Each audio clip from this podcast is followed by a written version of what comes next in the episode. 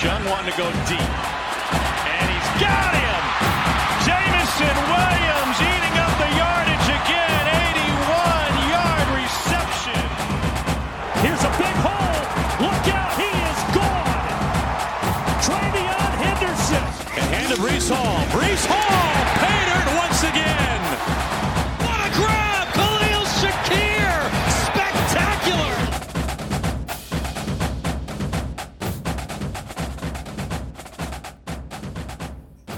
Welcome back to the Burning the Red Shirt podcast. We're back after a, a week break. Um, couldn't get to it last week. We had a, a one of the members out of the country, and um, it just worked better if we waited a week. So, um, Chris, you want to talk about your your time out of the country? Not really. Okay. Know, it was a great time for a wedding, but uh, I mean, largely uneventful during the NFL draft. It was very weird trying to follow it, and like, especially as a Lions fan, I couldn't tell my friends were messing with me so much. I felt like that. You know, I eventually just evolved to texting my mom, like, just just tell me what the Lions do because I trust nobody at this point. Were you not following it along on Twitter?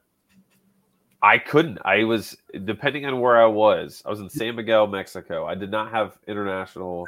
I was gonna even think It's about it. I didn't have international What's service, internet so? I needed Wi-Fi. Okay. It's so it's so it's so it's so weird to try and follow the draft through any combination that isn't like the the triangulated Rotoworld plus Twitter plus TV because like you were obviously at a disadvantage trying to track it. I was at a, a bar with a buddy and like it was on at the bar and sound was on, but I wasn't checking my phone at all because I knew like the tw- it, everything gets tweeted out in advance and like ruins all the surprises. But you're not you don't realize all the shit that's actually going down when you're just watching it on TV. Like they announce the trades like 30 minutes later. Um, all the picks are known like before they actually happen, like on Twitter. So it, it's weird actually like following So- the, the, the, old boomer way of actually just watching it on TV. so I was at a buddy's house and we are watching. He's a Steelers fan, and it's coming up. It's probably like mid of the first round. I think where they have like pick twenty or something like that. And he's like, "Man, I just hope we don't take Kenny Pickett. I can't stand that guy." And I'm like, "Oh, maybe they won't. You know, maybe they'll get Malik Willis or they'll trade out, whatever, whatever." Well, I'm on Twitter, like as we're, we've got it streamed, so it's a little delayed. So like I'm on Twitter looking at it, and I'm like, he's like, "Man, if we take Pickett, I'm I'm gonna fucking put a hole in the wall. And I'm like, "Uh, okay, well, just calm down, you know. So you know, I'm on Twitter and I look at it and it says Steelers select Kenny Pickett. I'm like, oh boy. Here we go.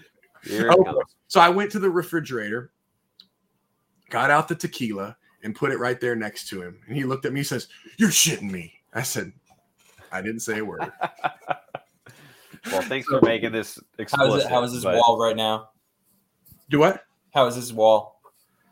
Um, I think it's okay. I, I talked him off the ledge, I think. Yeah. So he's doing all right. But Well, they got they got Pickens in in round two though, so and they got uh Calvin Austin. yeah, so it's all good. So I told him, I said, their draft was good. I mean, the Pickett, you don't like the Pickett pick, but like it could work out. Uh huh. Yeah, definitely.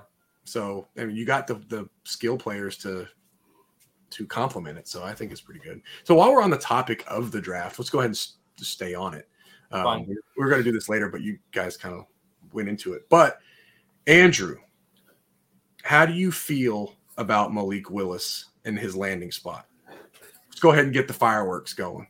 it, it's annoying that it, it's annoying to me personally that now all of his supporters ha- are starting to feel a little emboldened or at, le- at minimum have a, a, a means for to gravitate towards for his failure in that Tannehill's like refusing to like help him along in any capacity. love so so when he never gets on the field, they'll be able to blame that as Yeah. if and I guess we'll just forget that every single team passed on him multiple times before then because I mean I don't know. It's not so, I I should I, I wish in hindsight that I bet more against him uh across my, my spread of draft props, but um as much as I don't really believe in Kenny Pickett, even though he's from the same hometown as me, uh I I had I had some action on him going first QB simply because I I just haven't never seen it with Willis. Like I, I was your I was your dude who was uh willing to take Corral one overall over Willis last year, and I was not not at all interested in jumping on the Willis hype train this draft season. So I mean, it felt great to actually see that that come to first. I didn't think he was falling in the third round. Like I bought into a lot of the, the media generated hype. Um, Did you think Ridder would go before him? did that happen? I believe so. I I- I- I, I, I, I watched and I could be wrong. hung on, hung by, hung on to every single pick in round one, but I kind of like just faded out after that because I don't know, like it, it's happening like They were close. I don't know. I was boots on the ground in Mexico, so I I can't. This I get. I didn't even know Pickens went to the Steelers. Like I just know that Pickens had this weird thing going on when he was watching himself get picked. Uh, Yeah, but we- yeah, dude, that was he was in the towny bar that like we would all go to uh like Thanksgiving weekend. Like like he they rented that out and, and closed it. Like it, That's it's awesome. wild. Okay, so Ridder went 310 and Willis went 322. yeah. So- I, I don't think anybody could have predicted that, right? Like, is there a worse of all the spots or teams that needed a quarterback that like were kind of quarterback needy? Tennessee wasn't. I mean, I could see why they picked Willis, just a general quarterback. That's got to be one of the worst spots though for him to have gone, right? Like he's guaranteed to sit a year, and like that's okay. that's a methodical offense. That's not like It, right now it is. When Derrick Henry finally gets beat up to where he can't run anymore, then what do they do? Right? They got to evolve, right? But what are what are the best weapons? Right, it's Derrick Henry, and then Treylon Burks. I think I, I it's good for They his traded AJ it's- Brown. I think it's good for his career because the alternative he washes out of the league after they see they see him on the field for a few starts. But now, I mean, uh, he at least has some time to accrue some paychecks. Uh, I am shocked it took that long to take him. Like, especially like pre-draft, everybody's like, "Oh man, th- we might have three quarterbacks in the first round." And then it was Yeah. dropped down to like, "Okay, Willis is the only one that's got a first round grade." And then all of a sudden, now Pickett's the only one who went in the first round, or even in the second round. Yeah, So now it was all smokescreen. To it was almost like they wanted like these teams to just trade up like really high and grab them. Like I think they were hoping Detroit grabbed one at like two, and then or or um, they were obviously the Steelers grabbed one, but I think they were hoping some teams moved up into the first round, panicking, thinking that they wouldn't be there. And then I think as the draft went along, teams were like, you know what? It kind of had some. they're all passing, maybe we should too. I didn't get to watch it live, but it it felt like, or maybe it feels like it's got some Bo Callahan vibes from draft day. I watched that on the way to Mexico because, like, I was like, I have to, and you know, it's like the old like, wait, what do they know? Like, what do the Lions know that we don't know?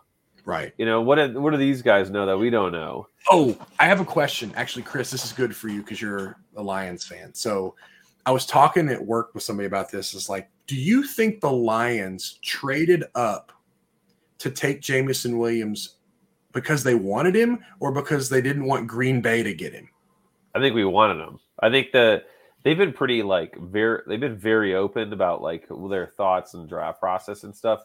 They said that last year that when they tried to take Sewell that the they draft like they put the card in so fast that the you know the NFL draft like got mad at them. And like the same Yeah. thing this year with Aidan Hutchinson. I Right. think what happened was there was that like crazy string of receivers hmm. and they were like, "Oh shoot, like we got to make a move to make this happen."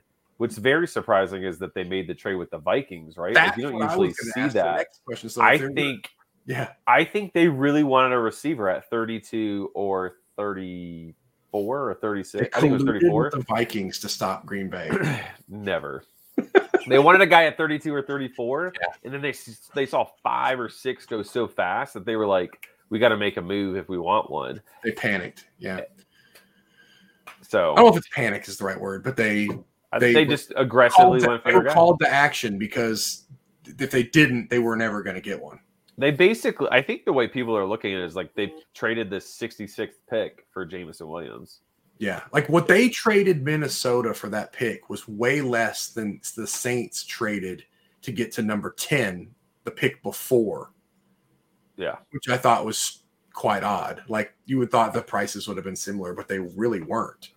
it's crazy how quick so much stuff this stuff needs to happen. Like Yeah. Like, Like, you're on the clock, so you're like, oh well, if you, we want a second and a third and a fifth, and they're like, no, we're not doing it. yeah. Right, well, then you can't have it. Oh, okay, we'll do it. like I I wonder. I, would think I would think the way that the te- these teams actually have to work is like all these responsibilities need to be partitioned across lots of different people because there's no way one like one dude can actually be responsible for decisions of this magnitude, factoring in all the different variables in this like five minute window. like it doesn't make any sense. Yeah. That plus a ton of preparation. And when you, I guess, when you don't allocate responsibilities and prepare like that, you get like Dave Gettleman type of outcomes, right? But like smart organizations, I assume, actually like think like tons of preparation and just doling out responsibilities to lots of different people because it like I like when you're on the clock in a, a fantasy league, it's the same kind of thing, right? Like um in like a in like a, a, a fast draft format it's like you only have a few minutes to figure this out and like i don't know Yeah. trying to actually process all that information that quickly and make a decision that is going to be accurate correct and weigh all the all, all the information appropriately like and that's not even taking into account the fact that like this is that is like such a, a such a slimmer amount of information to process So, like, have you ever seen like the war rooms when they go in on those teams' war rooms? There's never Yeah. just like two guys in there. It's like yeah 25 people sitting at all these tables with their Yeah. laptops and stuff. And I'm thinking, what are all these people's jobs?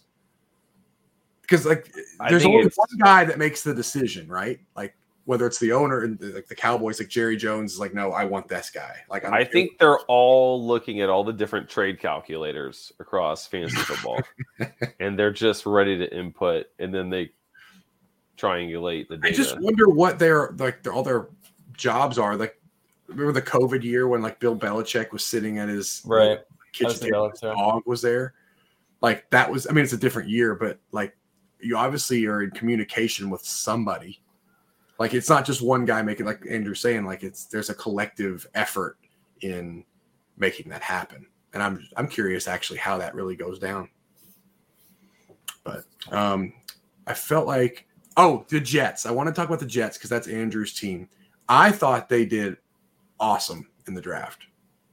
How do you feel, Andrew? Are you excited? Oh, dude, it was it was mad fun in the moment. Uh, I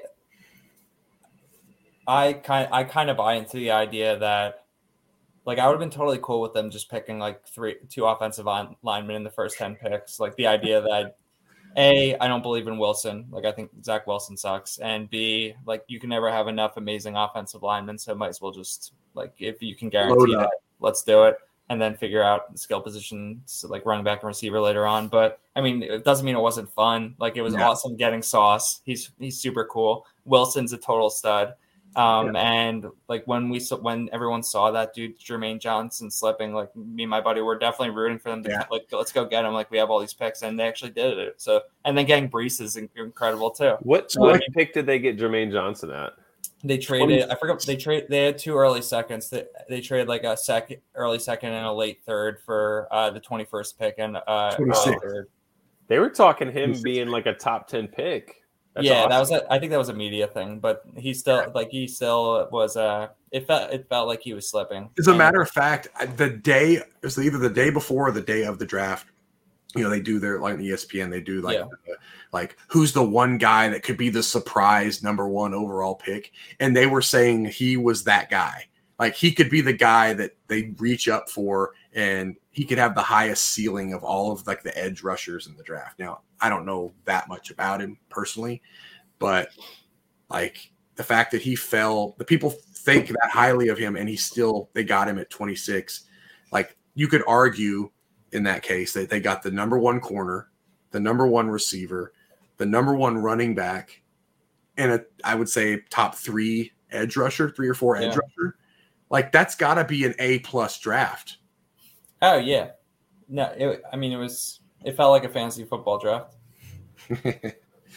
yeah. So like I, that was what that was the draft that really stuck out to me when they when they got Sauce and Wilson as their two the top ten picks. I said, okay, that that's about as good as you could have done with those two picks. And then when you got then Breece Hall got in this early second, I said, oh yeah, that's a good, Are you good draft. are you Breece Hall versus Michael Carter, Andrew? How do you feel about that? Like, what's your vibe there?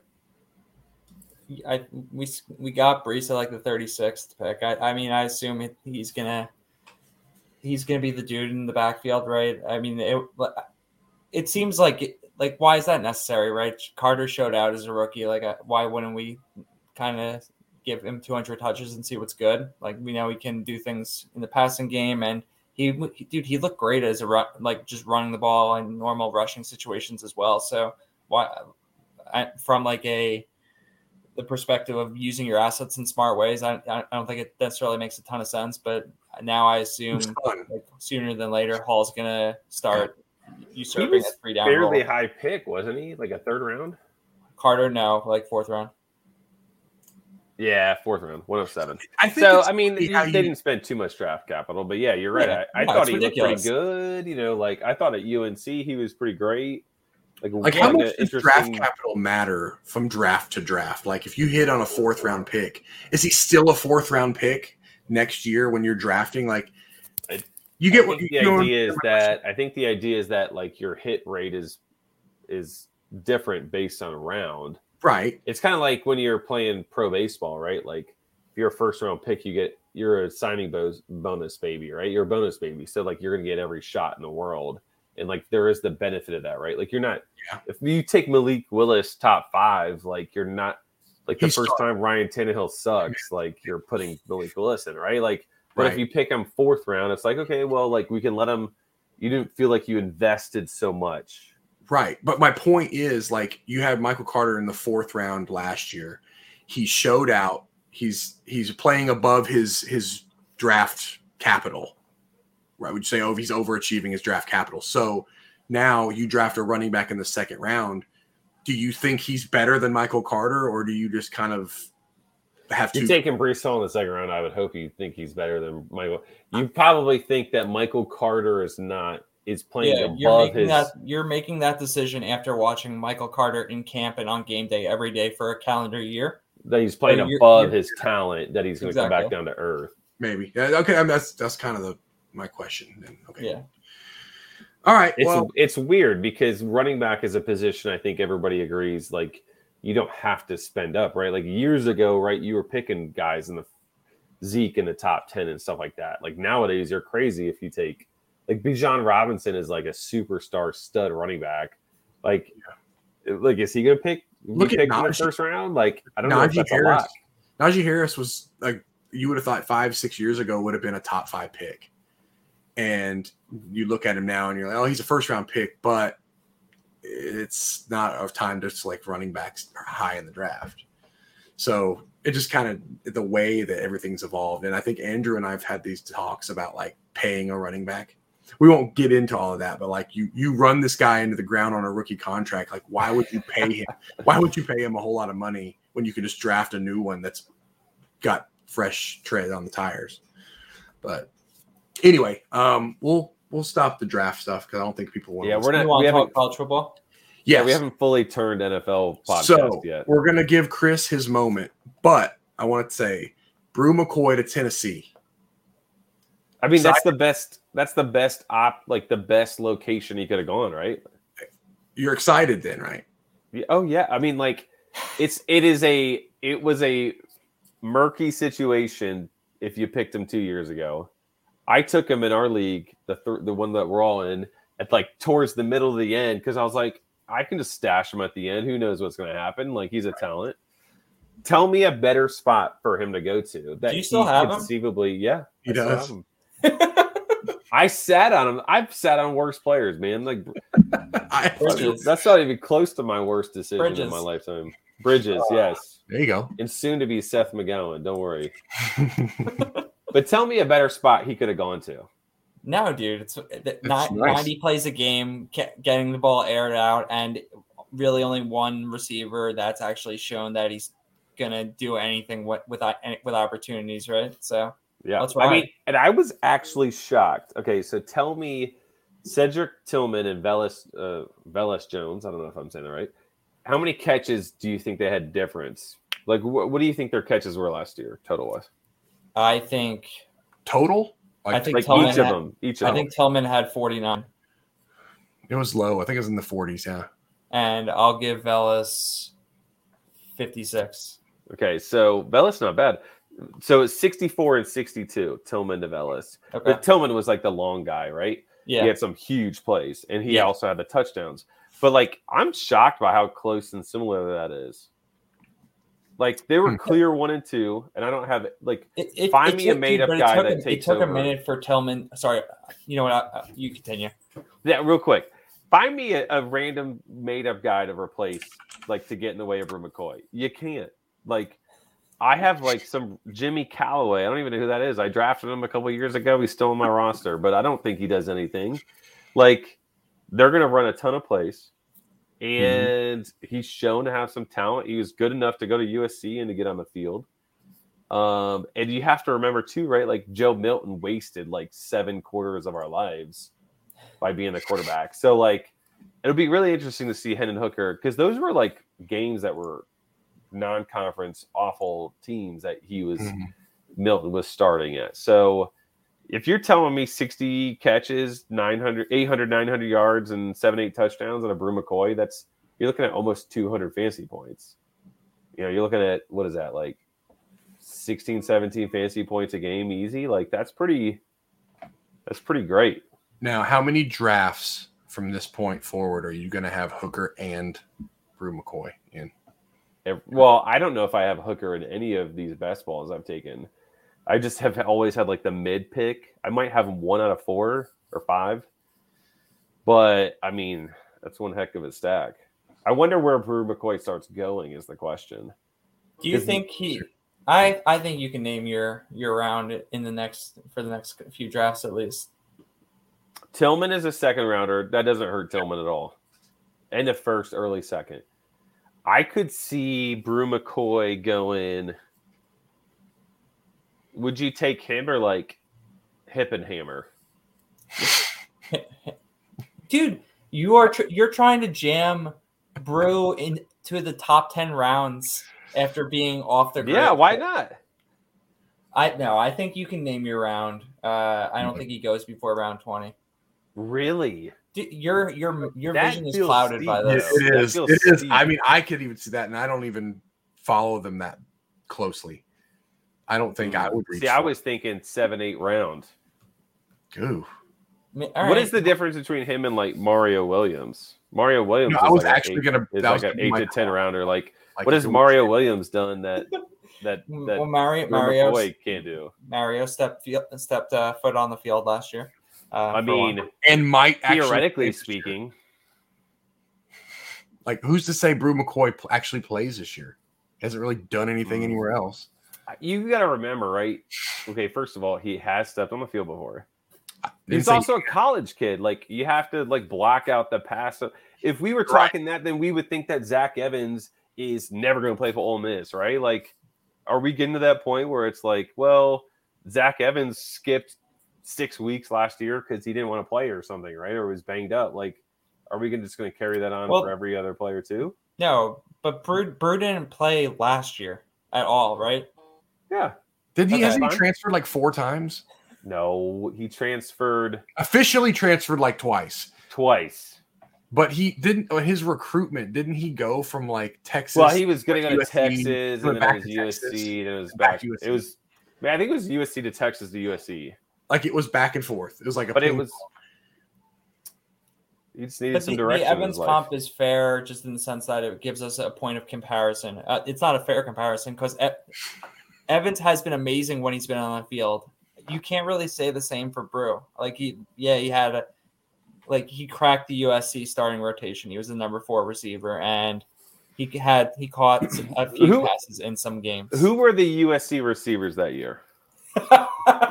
they were very good, right? It was uh, Vaughn's. Shame on him for not beating out Michael Pittman and Amon-Ra St. Brown and like fine, fine. That's you know what I'm saying? Like I, you're not wrong, by the way. Like Yeah, yeah, yeah. there, there's. a- I mean, he sat out a year. Like that is a legitimate concern. But like, I don't think it's a full. I don't think you can fully say, well, he didn't do much in his time at USC. Well, like he didn't beat out two like great NFL receivers. Like, Three. well, Tyler Vaughns is I, as much as I love. That's Tyler he's like your original boy. I know, but I'm. I just can't do that. Drake London was on that USC team. Yeah. Velus Jones was on that USC team. How much do you think Velus Jones had an impact on his transfer? Any? I didn't realize Mm, Maybe. that Velus was from real USC. I thought it was South Carolina. It was he's from real USC. Mhm. Oh, yeah. I'm sure there's a Velus Jones is like 34. Like he's played a lot with a lot of great USC receivers. Yeah, maybe there's a little there, a little bit of something there. That's, I'm wondering that too. Like as I've looked at, it, I'm like, you know what? Uh, there has to be something. To Yeah. that. By the way, it wasn't Pittman that he couldn't beat out. It was Drake London. Drake London. I London. apologize. Who I So don't- it was- did it he was go in the draft this Amon-Ra, year? I don't Vaughns. remember. Yeah, it was London, Amon Ra, and Vaughns. Yeah, that was the 2020 year.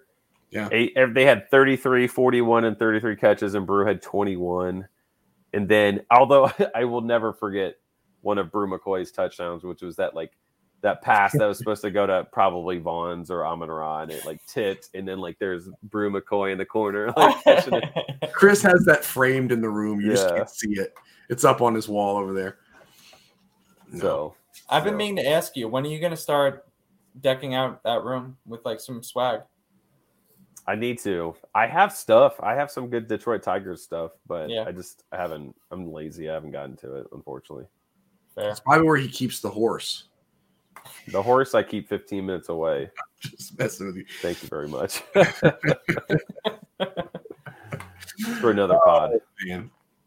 All right. We got the Bru McCoy stuff out the way. Now, the other thing we want to talk about was the whole NIL situation. I know everybody's been talking about it. Um, obviously, the big story right now is the Jordan Addison to the portal. Everybody say he's going to USC, that he's rumored to have been offered like $3 million. At first, it was a million. Now it's 3 million and a house, like whatever. Um, do you guys one, do you see a problem with this moving forward, or do you think that uh, this just is what it is? We'll just have to deal with it, kind of thing? Or do you, th- or let me rephrase it: Do you think that something will be changed in terms of like legislation or whatever to like regulate it in some way? My o- overarching thoughts on NIL. So I'm stealing this from. Do you follow uh, gambling Twitter dude Joey Kanish? Uh, I think I do. A little bit. A little Yeah. bit. So he, he put out a tweet that I feel like encompasses the mindset that I I try to apply this mindset to like other parts of life too, like professional, and uh, it makes sense here as well. He said something along the lines of like, what was it? I should have pulled the tweet up before the show, but it, it was something along the lines of like, okay, um, basically NIL, NIL is going on. It's going to affect like X, Y, and Z. But the bottom line is like, I'm still going to watch college football on the show, and it because it's an amazing product and it's, it's going to be awesome. And I, I feel like that resonates with me just in the sense that like I can't as a, as a as a control freak, I can't control any of this, and it, Right. like as, it's it's probably it, like it's getting a lot of people upset. It's creating a lot of controversy, and it's stirring up lots of emotions.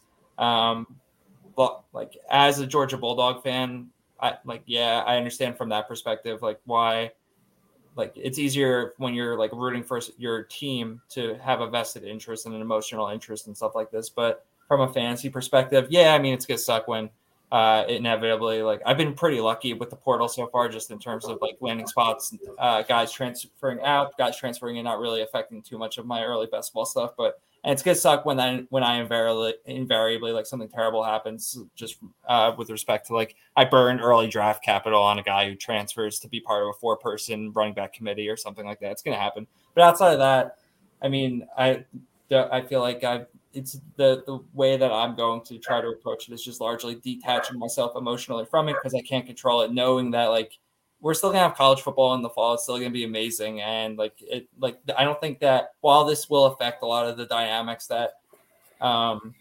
contribute to college football, at the end of the day, I don't think it's gonna have too much of an impact on what happens on Saturdays, which is like what matters to me the most. I don't think I don't have any issue with it ultimately. Like it is what it is. They weren't paid for players weren't paid forever. I think uh it's not good for teams like Georgia, Alabama, that like don't need help, right? Like Georgia doesn't need NIL, you know, NIL to help, right? Like they're great without it. So Georgia fans are probably intimidated and are probably going to push back on it. Same with Bama, like those teams, right? But like you get the USC's, the Texas that you know underachieve and have the money to blow, right? I think you'll probably see like a separation, right? Like those those types, the A and M's, the Texas, the USC, like start to get a little bit more of an advantage because they can blow money on stuff like that. But none of it makes any sense, right? Like this Jordan Addison stuff is just wild. Yeah. Like they're bringing in Aaron Donald, they're bringing in Larry Fitzgerald. It's like to convince him to stay. It's like would, would you convince your wife to stay when she's like, "Yeah, I want to leave for this guy"? It's like, no, like if you're convincing some other guy, like, like trying to hit up on some other guy, like you go for it, you know? Like yeah. that's so weird to me, but I don't have any issue with it ultimately. You know, like I'm a Michigan fan. They're awful at it because they're Michigan. Virginia Tech, you know, like no one's paying money in Blacksburg for no car dealer, car dealerships doing anything there. But I think ultimately, though, Andrew, you're kind of concerned potentially down the road of like a a bad situation happening. But like, has there been a bad transfer portal transfer? Like yeah, usually- there's been some. Ba- there- Usually, the studs move to like sure. good positions, right? Like, what's what is one that you can think of? I mean, Dylan McDuffie was going top six rounds, the Buffalo running back. And Did he go because of NIL though? I just, um, it's a good point. I, I didn't realize that you were asking from that perspective. More more from that perspective. I mean, obviously, transfer portal is Marquise Irving, right? I think I don't know if he came out and said it directly, but the idea, like what was vibe. inferred, was that he was looking for like a, an NIL deal, and now he's RB four at or- Oregon or whatever. So, um, Yeah. but he was he wasn't going too early on in our best balls. I feel like people were taking him in like early twenties. I would know- say we talked about this before beforehand, Zach, and maybe this is where you can jump in and, and can finish it. But like the fact that NIL stuff happened the same, like really heated up the same year as like the one-time transfer rule came into place. Somebody said it on Twitter, maybe it was Nate or any other of like the really good follows that I value reading. Like they brought it up, and I was like, "Holy smokes, you're right!" Because like, is Jordan Addison transferring anywhere if he has to sit out a year? Like, no, he's not. Like, there's no amount of money that's going to get him to go to USC to sit for a year. So that I feel like Uh, is I, very. I interesting. don't know that I agree with that. You don't Uh, think Jordan Addison? You think there's he an amount of to money. USC for three million? There's no amount of money. Okay, said- well, no, I'm, I'm just thinking he won the Biletnikoff. realistic, realistic amount of money. on. People have already seen what he can do. Now, for him to go to USC to not Mhm. play and then go to the pros, like USC be or the people at USC be stupid to pay him that if he's just going to bolt and never play a down for you. But I, I think we're like we talked about it beforehand. Like I do think it's a great point because if there was the hindrance of well, I, I got to sit out a year, who's going to pay kind of money to be a spokesman for whatever brand or whatever if you're not on the field.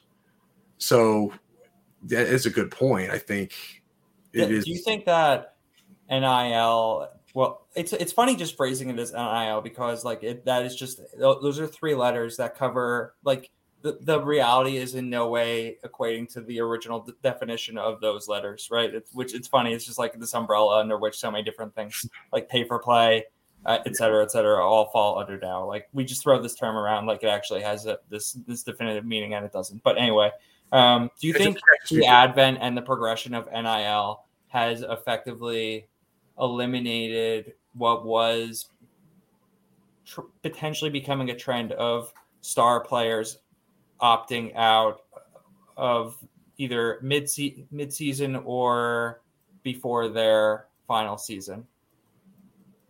But so here you're Has, like, has it, has it stopped it, or is that what you're asking? Or yeah, I don't like that. Do you feel rewind to 2020, right? A lot of that opting out stuff was tied directly to COVID, but I think Right. some of it also was not, right? Players opting out, go like what's his name? Kenny Gainwell opted out, right? protect the draft? He opted out. stock? Would you like? I wouldn't have been surprised if Boutte opts out before this year if that trend progressed. Um, but I feel like that will not happen now because the top players they're going to want to get paid to play college football, right? So Because- Yeah, you're so right. I think that that is a good thing. um, right? It's In the sense thing. that, especially with respect to fantasy, because like I don't know about you, it's been in the back of my mind, with, like with respect to upperclassmen, like rising juniors. Like, why are these guys? Why would they play their junior year? Like, why would Boutte play his junior year? Now he has really good reason to play his junior year, right? Because he gonna get paid to do it. Um, so I don't know. As someone like I, I have. It's not like a, a, a truly defined strategy, but uh, like I, if I'm weighing two players and one of them's a rising junior and one of them's a rising sophomore, and a lot of things are equal, I'm more likely to gravitate toward the sophomore just because I feel like that dude has more to prove. He's probably to force his way back onto the field through an injury. Like the the rising junior is probably not going to, right? He's he, like he's going to get healthy for the league, and if he's already proven that he's good, like so. Um, I don't know. Maybe NIL changes that equation a little bit, though. Yeah, I I brought up something before you got on here, Andrew. Um, you know, they talked about the big like super conference and like remember how it was like the 16 or 20 team super conference. Like, does that resurface? Because you're only you're gonna have a handful of teams that are continually participating in this mega money NIL deals. Uh, you're not going to see you're not going to see a lot of Wyoming's and you're not going to see a lot of even like Memphis or something like putting out those kind of deals when a kid can go basically said, okay, Memphis, you offered me a million. Um, Tennessee is going to give me two. You see where I'm going with it? Like, does it I yeah. segregate the the the haves and the have-nots even more than it already is? I think that you have to view what we're seeing right now through. Well, I'm going to sound like I know what I'm talking about here, but I really don't. I'm just kind of projecting what I feel like I've learned from hearing other people talk about it, something like this. But I feel like what we're seeing right now is the establishment of a market akin to like uh, NFT market uh, and uh, all- right where right now it's kind of the wild west. Everyone's just grabbing and buying everything. We don't. No one has a great feel for the actual value of these of these assets. Right, how much a player player is worth, who contributes X or uh, or Y, etc. That those things will re- resolve themselves as more data becomes available as time moves on, and I think what we'll see is similar to like the NFT market, right? Um, which I do not participate in because I don't believe in uh, like that. I don't. I don't want to do that stuff. I don't. I just don't feel confident in uh, my ability to assess it or whatever. But um, with that, the uh, my understanding is a lot of like the the best NFTs still hold value, but outside of that top three four percent, a lot of the trash is now really declined in value, right?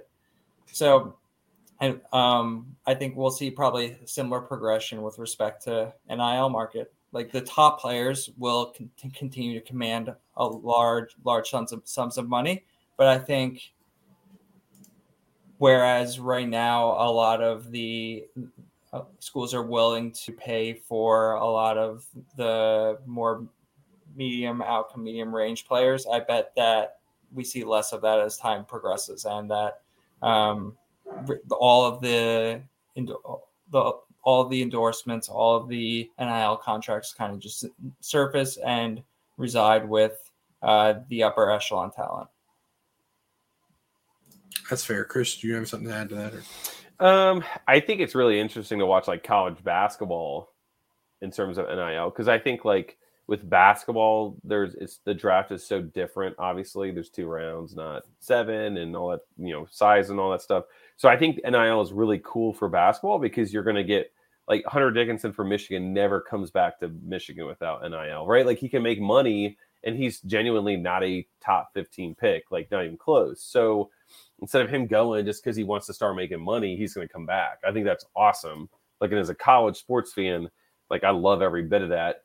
The problem is with NFL, you know, you already are waiting three years. So I don't know where the benefit is to college football fans that there's an NIL where you there's no getting guys back because of it, right? Like you, oh. football is so taxing physically that there and there's so many roster spots You don't that think- like there is value No. in just getting there. I disagree, dude. Have, did you see? They post it every year. I forget who it is who posts it, but someone posts like the all undrafted and unsigned team. Those like why would those guys? It was the, guys same that- as every other year this year, though, wasn't it? Like, what's the difference this year is over like, year? This is still a, a learning process, I think. In term, like so, I mean, it, I'm I, I I'm gonna have to be hypocritical, right, in some to some extent, and sh- or at minimum up, update my opinion, be Bayesian, if you will. Um, like why, like schools can use that, can weaponize that to go to their players and say, hey, if you're not getting a first, second round grade from, uh, in terms of how you project to, to go, like talk to our NIL collective. They're hmm. willing to Yeah. put 250 grand in front of you. So there was what, like 80 or 90 guys on that list, and there always is, right? Like all of those guys, there there's a bunch of defensive players, a bunch of linemen.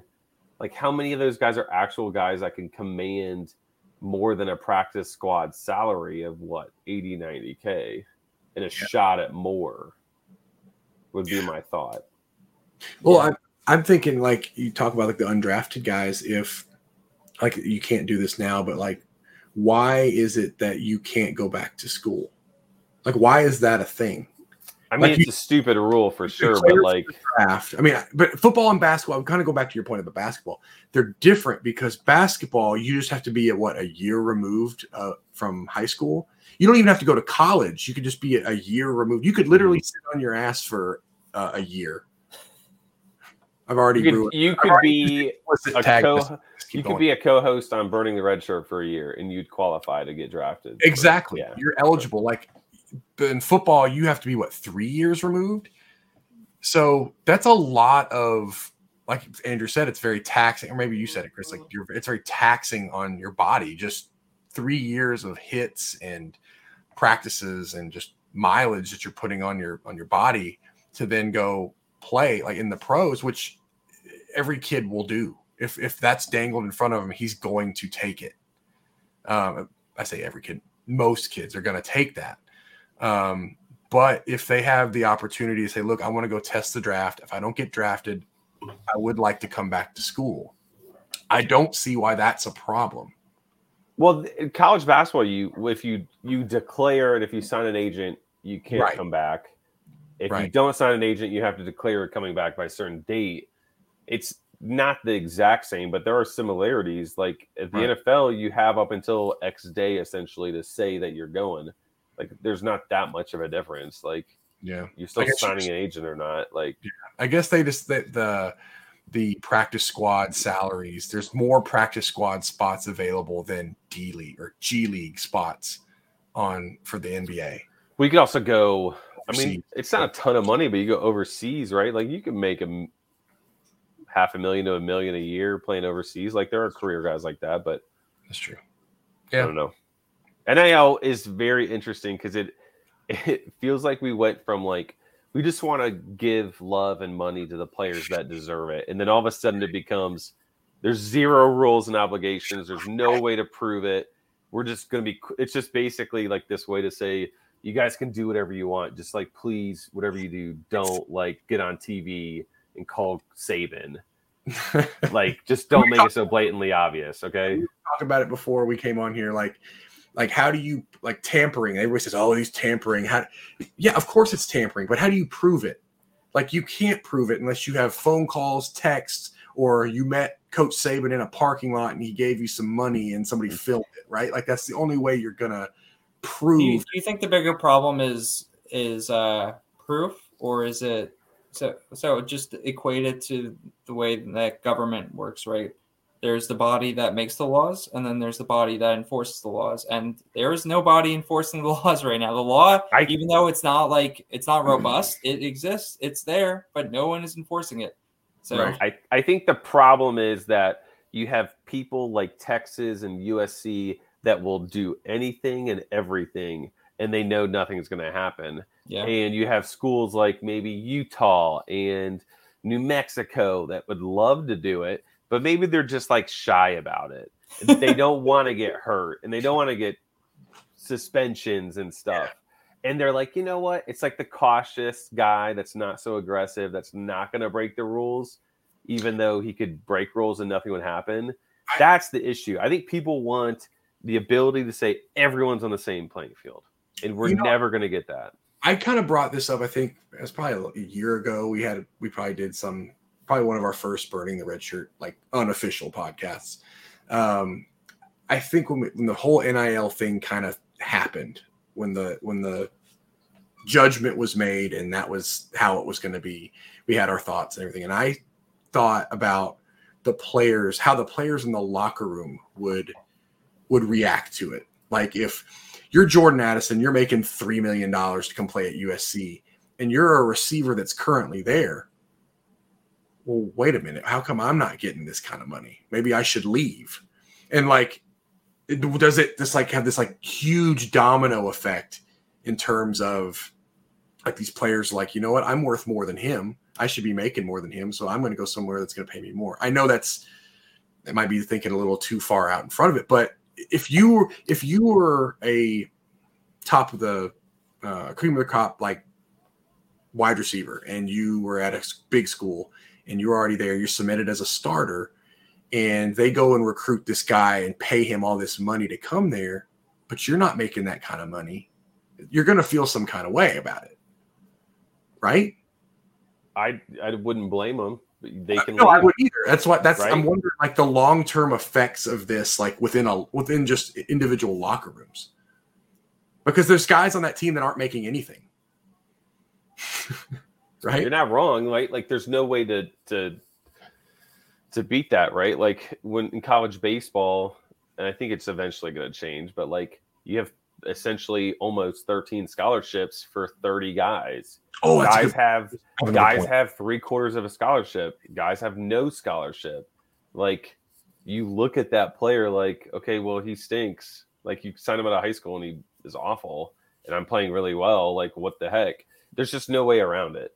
Yes. But they have so, the, the flexibility to leave, right? Like here's the guys can leave if they want to. USC receivers are known to transfer. I mean, every single one of them almost right. is not a guy that signed with USC, right? So, like, why not? So I had another thought on like uh, the other day. It popped in my mind when you said scholarships. I thought about this. What now? Like these schools could circumvent scholarship right? Like they say, look, we're going to pay this kid three million dollars under the table. He can pay his own way. Yeah. And now they can stash players that aren't on scholarship but are really scholarship players. It's a great idea. I mean, right? Like if you're in Alabama, it's like, oh, if we can pay this kid to stay here and like we'll pay his school, he's basically on scholarship, but not really. Just give him an NIL deal. I think That's it's all the same, right? So, it, what's the difference? It's going to be completely tampered with. I said tampered. That's the word going around, but like it's going to be completely um, manipulated. That's probably the better word. There's 90, what is there, 85 guys on scholarship. Like, I don't know if people are worried about that 86th guy and how he gets a scholarship because Jordan Addison got a scholarship, like got an NIL deal. That's my only thought. Talk about like the the the coaches and the like. You know what? We really want to recruit this kid. He says he's not coming unless he's getting getting a scholarship. Hmm. Let's go ahead and pay the starting quarterback a little bit more money. Basically, pay his way of school, take him off scholarship. You see what I'm saying? Like you could manipulate that in so many different ways. I see what you're saying, but we're still talking about 85 guys, and like, or if you want availability of scholarships or the ability to get a guy for money in NIL days, I feel like you can do it. Whatever way you can figure out a way to do it. Yeah, I guess it doesn't really matter if you have you're at the scholarship limit. You just pay the new kid just to come in, and we'll pay your school. Don't worry about it. It's I don't know what we'll see in the next couple years, but I'm here for it. It's going to get wild and crazy and like you said, some teams are going to get left behind, but we'll see yeah. what happens. Yeah. Um, it, how do you feel about Chris saying that um, Georgia just will have a problem with the NIL stuff? I think it's funny and interesting how not what's the right word? Georgia is not like they're not making all the noise that some of those schools are doing. I think we're like we as a, a collective, the the Georgia fans, the Georgia school, us, um, I, we don't we don't need to do anything. Like we're celebrating our ship, bro. Like it's all good for at least another another year or whatever, right? Like, how I, much?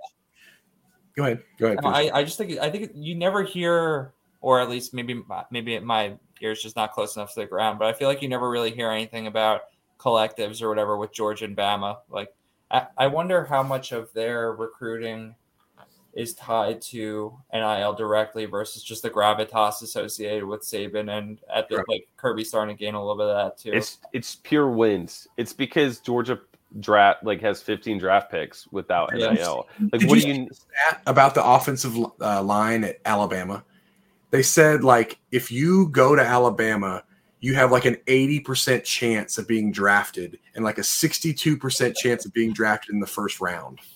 That's Cool. nuts. But like, there's you can always make money on NIL, but like there is value in the skills you can learn from specific coaches, right? Like, and I mm-hmm. think that's what people will probably keep doing with Georgia and Bama and maybe some of those other type elite tier teams, Ohio State, right? Like, it's like, sure, I can make a million dollars now, or I could be a top 10 pick if I just wait three years, like, and make even more money and set myself up for crazy That's money. also that's a very adult mindset of you, Chris.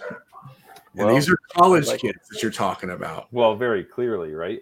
But I mean, five star kids keep going to Georgia anyways. Like, what's the difference? Yeah. Like, they go to Georgia without the NIL. So, like, I'd like to think that at least like that's where their heads at, but I don't know. Who knows? I mean, Georgia, Georgia and Bama should. What's that?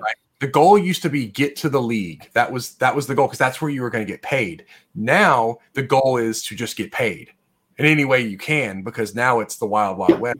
We can. Well, it that. almost it almost feels like you should go to whatever school you want for the first year to show up and show out, and then right. market yourself to that team that's willing to pay. That's a good Like, point. do you get paid the same to go to USC as a freshman, or if you go as a sophomore? right. So if you were to go to let's say San Diego State, let's just throw a school out there, and he goes to San Diego State and he's a stud freshman and leads the conference in rushing. Now USC wants him, and now they're going to pay him to come there, whereas maybe they weren't before. I mean, the Jackson State guy is just is playing chess over there because he made he's making crazy money to go to Jackson State.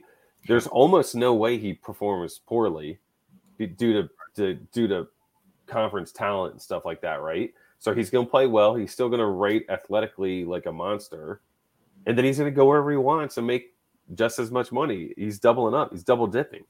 Yeah. So There's a can I great- ask? I'm very curious. Georgia loses 15 guys to the draft. They have Stetson Bennett at quarterback.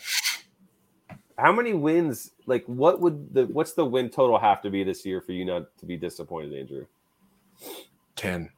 Dude, I I, 11, I don't right? care about this year. Like we're we're dude, we're partying. It's all good. I mean, I'll root for them, but like I, I'm There's with I'm zero I'm disappointment. with Stetson. I'm with Stetson. Like you, you were the or I, I don't know if Jared just grabbed it from one of his sketchy mess, message boards or what, but the stuff about like Stet, Stetson like showing up drunk to class and like fucking around at practice and still celebrating the wins. That's how it's supposed to be. Like no, no, one can touch us. No one can say anything about us. We could lose to Vandy by 100 points. I wouldn't. I wouldn't care.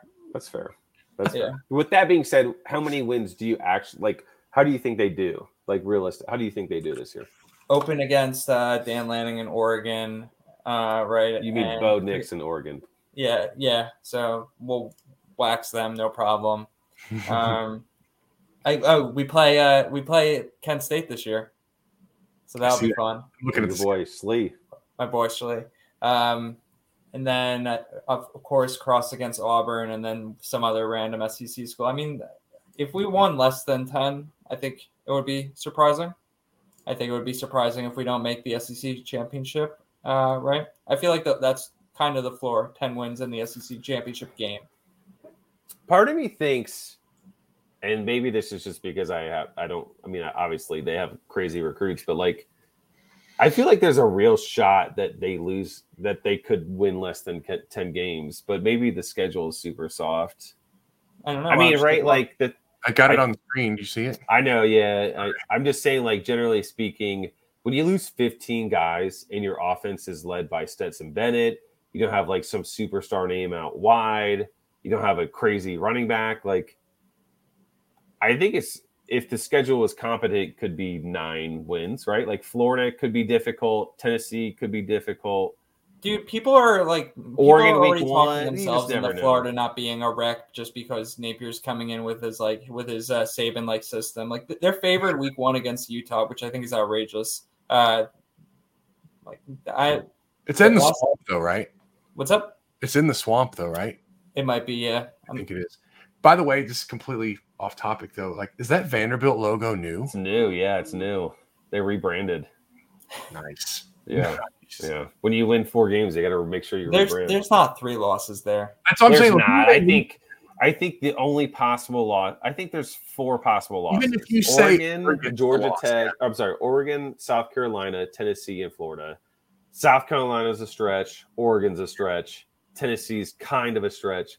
Florida's Yeah, stretch. but like they're all stretches. They're not like there's not one of these games that will they're going to be an underdog if you do the, the if you do the CFB winning edge, the Nick thing where you assign percent not not percentage um win values from zero to one based on the likelihood that a player the team wins every game and aggregate the totals all up like you're arriving at more than 10 because you're, you're giving them like 0.8 wins at, or at least 0.75 wins in every single game and it's probably about 0.98 0.99 wins in most of these games I mean, that's what happens when you play the SEC East, right? Like if you're Georgia, if, and that's not even like a s like I love jabbing Georgia fans, but like that's the way it is. Like the SEC West has been hundred times better for the last fifteen years, right? So like, Speaking of jabs, do you think Auburn has a chance against? uh, not a shot. Auburn's going to win five games. yeah Harsin's gone after this year Yeah, he's gone after this year. They, I think Auburn athletics just said, you know what, we we're we're going to lose five games no matter who our coach is. Let's just save money and We fire still got Harsin at the end of basketball. the year. And they still have Right. basketball, so So I just I think we should do every pod. We should pick a team that we do like a win total on. Like we pull up a schedule like this and we just talk about where their losses are going to come from, if any. Yeah. I think right here we're looking at it. Eleven. I mean, there's twelve games. I would feel very confident with eleven. A very. What is the confident Vegas 11. number? I It's think probably Nick was, eleven. Nick was saying, I think, Ten and a half? no, I think it's like 11, 11 and a half. Yeah, it's like eleven with a crazy like minus two forty Yeah, yeah, probably yeah. or something, and then like Yeah. 11 and a half would be like minus 120 or something maybe. Like the No, only, the only and a- game I would be nervous 11 about and half, is the you Oregon. would juice the opposite way. Like I look at Oregon and I think, you know what? We don't know what Oregon really is today. Like I don't think they. I beat can tell you what. Oregon is, not a team that's beating Georgia. But it's I don't week care who's quarterback. I mean, what have I'm we just seen saying- from any of it? Week one, you never know. Now They're a new coach too, right? Like, w- what did they they, have the? Georgia DC. Lamb. Yeah, what have we seen that's gonna? There's none of that makes me think. I'm none not of what I've ever seen about any of those guys. That Oregon wins. I'm just saying it's Pull up Auburn real quick. Let's knock it out with those two to start the our career. oh, there's a loss at Mercer. Mercer. You know, those the Bears are tough, bro. Are they San Jose good? State. No, they're not good. San Jose State's coming to town. Oh, Oh boy. boy. Chris, you have to be there for that. Boots on the ground for that one. You have to be there. My boots will be on the ground for many games, but it won't be that one. Penn I think- State. Penn State's a possible, very likely loss. What a I mean- mean, schedule. They're Mi- Missouri could beat them. LSU could beat them. Georgia's going to beat them. Oh, look I at that don't- game right before the Iron Bowl. Holy smokes! they get Yeah. Western Kentucky. They right- always do. They always do that, though. They always no, but do that's, that. that's not a cupcake though. Oh well, I don't It's know. not Come Charles on now, don't let Tucker. one year. Give me the five wins they get, Andrew. Point out the five. they're not beating the the Chevins, right? They're they're going down to Cordero. I I think Missouri. Like I'm not on the Missouri bus. Yeah. So you got Mercer, Missouri. Yeah. Oh, it gets tough after that, It bro. gets real tough. I mean, Western Kentucky, let's say that's three. M- Mississippi State, maybe. At, at Mississippi State. Ugh. FanDuel just put up win totals like I, I- either today or like I can the last see day them. or so. What's I could Auburn's see them total? beating Arkansas. If it's higher than six, I'm taking the under. It's probably I'm, six pu- and I'm a half. pulling it up right now. If it's six and a half, I think we all go hammer. The I think under. it's five and a half. That's my bet. yeah. I don't see. I mean, they're not going to be favored against Penn State. Uh, Well, they're going to be at home. I'm, I mean, there's enough like It's six, six and a half. there's Oh, enough noise out Heavy, there. heavy juice on the under. Yeah, Is it- there's enough uh, news and, and noise out there that a guy that's never played a down for Auburn is going to be the quarterback. So is that you? No, that's the Oregon transfer. That's from Hoover. They're from Al- Birmingham. Ashford. Hmm. Yeah. So like, they got Tank, but like, who are their receivers? All right, we'll give them the. They pull it out against Shevin with some lucky bounce in the fourth quarter. So they beat the Bears. yeah. They beat Two and oh. Shevin. zero. They're two and oh. zero. Penn State L. Yep. Two and one. Missouri win. We think right. Who did they beat Penn State last year or they lose? They lost on State? the road. Yeah, At it was a night game whiteout. yeah, that was. But They only lost by like seven or Wasn't Yeah, that was a good game. a little better than this one? I'm giving them Missouri. Who knows what happens with with the Kiffins this year? But um, LSU? L to Arkansas, L to Mississippi State, L to A and M. We'll get give them Western Kentucky, L to to Bama. So how many wins did you have? You have one, he's two, got four. three, four. So you have them losing every game from Missouri to Western Kentucky. I have them beating Missouri. That's what I'm saying. Oh, From oh, oh. like between those two teams, those two, two losses. You so you have losing to LSU, Georgia, Ole Miss, Arkansas. Possible, possible, but po- they'll be in the games. I think against LSU and Ole Miss, but I think the others are def- uh, pretty much definite else. See, I would have said they would be in the games against Arkansas, and Mississippi State. Yeah, Like, if you give me those four teams, who are they most likely to be? I would say Mississippi State, Arkansas, LSU, Ole Miss in that order. Their road schedule is pretty brutal. yeah. It's always brutal. Of the at, SEC West. at Georgia, at Ole Miss, at Alabama. Ugh. They used to go, uh, you know, they used to play Georgia and Bama like in near back to back weeks. Mm. Yeah. All right, I think we do one more because there's three of us. One more. Who do you want? San Jose State. I mean, clearly. You San Jose State? Yeah, let's do San Jose State, right? All right, we cool. got to support our Mountain West. Okay. All right. This is what we got with San Jose State. Portland State. We'll give do you know that. what their Do you know what they are? I know what their oh. logo is. the what? I know what he Chris knew the Bears of Mercer. I Are know they the- what I know what Portland State is. Aren't they like the? They're not the Cavaliers. They're the um, uh, Knights, maybe? I think it's the Vikings. the Vikings. They, I think it's right. I think it is right. Yeah. Mm-hmm. All right. So, wh- do you have their Vegas win total up? Is that even? No, I don't uh, because I will- let's do this together and then Okay. Yeah. All right. So win, loss, because we're gonna say possible lo- possible Oh, loss. we'll, we'll just call it a loss for now. Um, Western Michigan That's a win. That's at home. I, I Yeah, I think that's a win. I, if at. Wyoming. It's not in dis- in like November, so it's not going to Yeah, They don't have a team yet, so give me a win there. yeah. We'll we'll take the win for now. UNLV Win. win Yep. at Fresno loss. L. Yeah. Wait, wait. So how many are we at here? Four? We're at four. have Okay, one- just making sure. Two, three, four Okay. wins, four and two, and then at New Mexico State win, Yep. Nevada Win. win. That's, I'm not as confident on that one, but I'll go with it. Well, half the Nevada teams play. Yeah, dude. State, Nevada. That's what All we right. should have done. I wonder what their win total is. Well, oh, hold on. Let's finish this one, then we'll then we can do it. We got to save it for next week. Got to save it for ne- next All right. week. So win. Portland State's a win. I wish I could just draw on it. I could make it like a. They only put up P five uh, win totals, by the way. So All right, hold on. Um, We got Portland State. We got Western Michigan. We got Wyoming, UNLV. Those are four wins. Lost to Fresno. Then a win against New Mexico State, and a win against Nevada. That's six.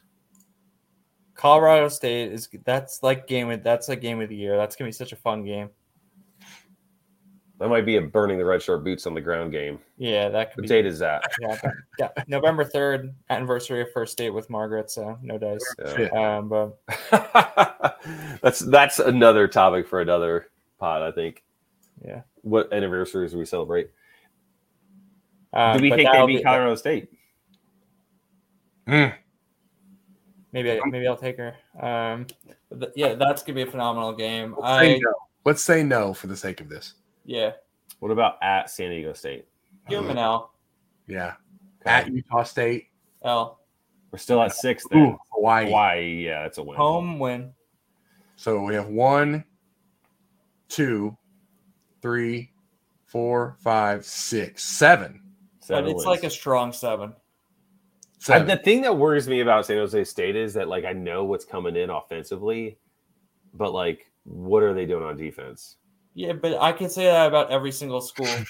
I don't, dude. I don't. I don't know about you, but I, I'm. I don't care about non-skill players outside. Like O line is about as into it as I get, just to like make sure I'm not walking into a, a, a investing in a running back who has zero coming back from the O line. Uh, but like, dude, I don't care about defense. I don't think I ever will. I don't care about it either. I'm just saying in terms of win losses, I Right? feel Yeah. like I we mean, could get before before our, up on here. before our uh, our our wonderful viewers go and put their mortgages on the, the, the garbage Yeah. that we're spewing. Maybe they should have an understanding of how little we know about the, the actual team composition here. So Yeah. we got Georgia at 11 wins comfortably, comfortably, Comfortably. likely 12. We got Auburn at four comfortable wins, maybe five. it's a maybe six six. half. Hammer the under. This is not betting advice. Yeah, six, if what it's six and a half, man, I don't know. It's hard not to go under there. I- like and where do you see them getting seven? Like there's like I don't Yeah, Point me to the direction of them getting seven. And then we have San Jose State at seven. seven. Seven. And I, I imagine their over under is probably about six and a half. Do you think this San Jose State coach would be down to coach Auburn? Brent Brennan. I don't know that. I do. You know what? He's cut from the same cloth as Harsin. I he uh, gave a press conference last year where he like he lashed out at some reporter, telling the guy like, "What do you think? This is the NFL. Like, you're not getting injury information here. Stop asking." So he, a natural glove fit for the, the secession, secession plan for Harsin. Yes. You heard it here first. We talked Jordan Addison. I swear, if Jordan Addison goes to Bama, it's just going to be. It's on, dude. It's on. What is? Do we want to wrap it up with where we actually think he lands? That feels like Dude, that feels like a good Like final Fe- topic. Feldman's out here tweeting about Bama, Bama being in the picture. It's it's he just done. snuck it in there, by the way. Yeah. He just was like, "Yeah, he's he's in the portal. We're looking at USC, Texas, comma, I just- and I imagine him on his Twitter scrolling. He's like, you know what? These guys over here at this random podcast, they they threw that out there. Like, I'm just gonna throw it in there. they got like 84 followers. And and Saban, you know, Saban follows ba- uh, Feldman, and he's like, "Ooh, maybe I should go uh, and get a meeting with uh with with Addison." And once you get Saban in the room, dude, it's fucking over. We have 104 followers. I just was gonna say, holy smokes, what happened? Well, Felix You topped talk- us I like got- twenty. With Yeah, I, you know what it was is I talked to a lot of people in San Miguel, Mexico, and got them to follow it. And I told them I would pay him pesos for it. So Nice. and and Andrew got us our hundredth follower. Uh, I did. Gave Margaret the honor. I, I got on there. I got the notification. I'm like, he definitely just had her follow us just to, to get the we needed a hundred. I was So, sitting on 99. I said, oh yeah, he definitely did that. so who's the favorite? USC's the favorite. It's got to be. I mean, with all the talk, you would think that like, how does all of a sudden anybody come into play? Well, it's kind of like in our in our chat that we have. I said, okay, they offered three million in a house. Saban surely can match that, right? Yeah. Like, I, if you could, it's it sucks you can't bet on this now because that, that would be a fun market, right? But as soon as Bama got, ads got posted out, you would need to hammer that because yeah, there's no way he's not closing the deal, dude. As soon as it, like that's awesome. I I, I think USC. I mean, I, I don't. If that doesn't happen, that has to be like the biggest gut punch to them in a while. We we need our we for the sake of our Brooks bet, we need him to go to Bama. Yeah. because Jared had a good point about Addison in the slot, which I think is valuable. But I also think the more the more players that get pushed into that offense, mm-hmm. the more likely we win on some weird technicality, like Earl gets hurt in the like the sixth game and Brooks gets hurt in the seventh game with like one Mm. extra point. Like I think the more that players that get flushed in there, the more likely we are to win. Yeah, Earl the Earl transfers doesn't even bother applying for the waiver. Ooh. It just says, you know what, I'm gonna chill for a year. Or or a settlement comes to the table for both parties to say, you know what, let's just call it. no. All right. I, we actually went a lot longer than I thought we would. Um, Considering we talked about nothing, right, right. We did. nothing actionable. That's why we have 104 followers. Exactly. Right.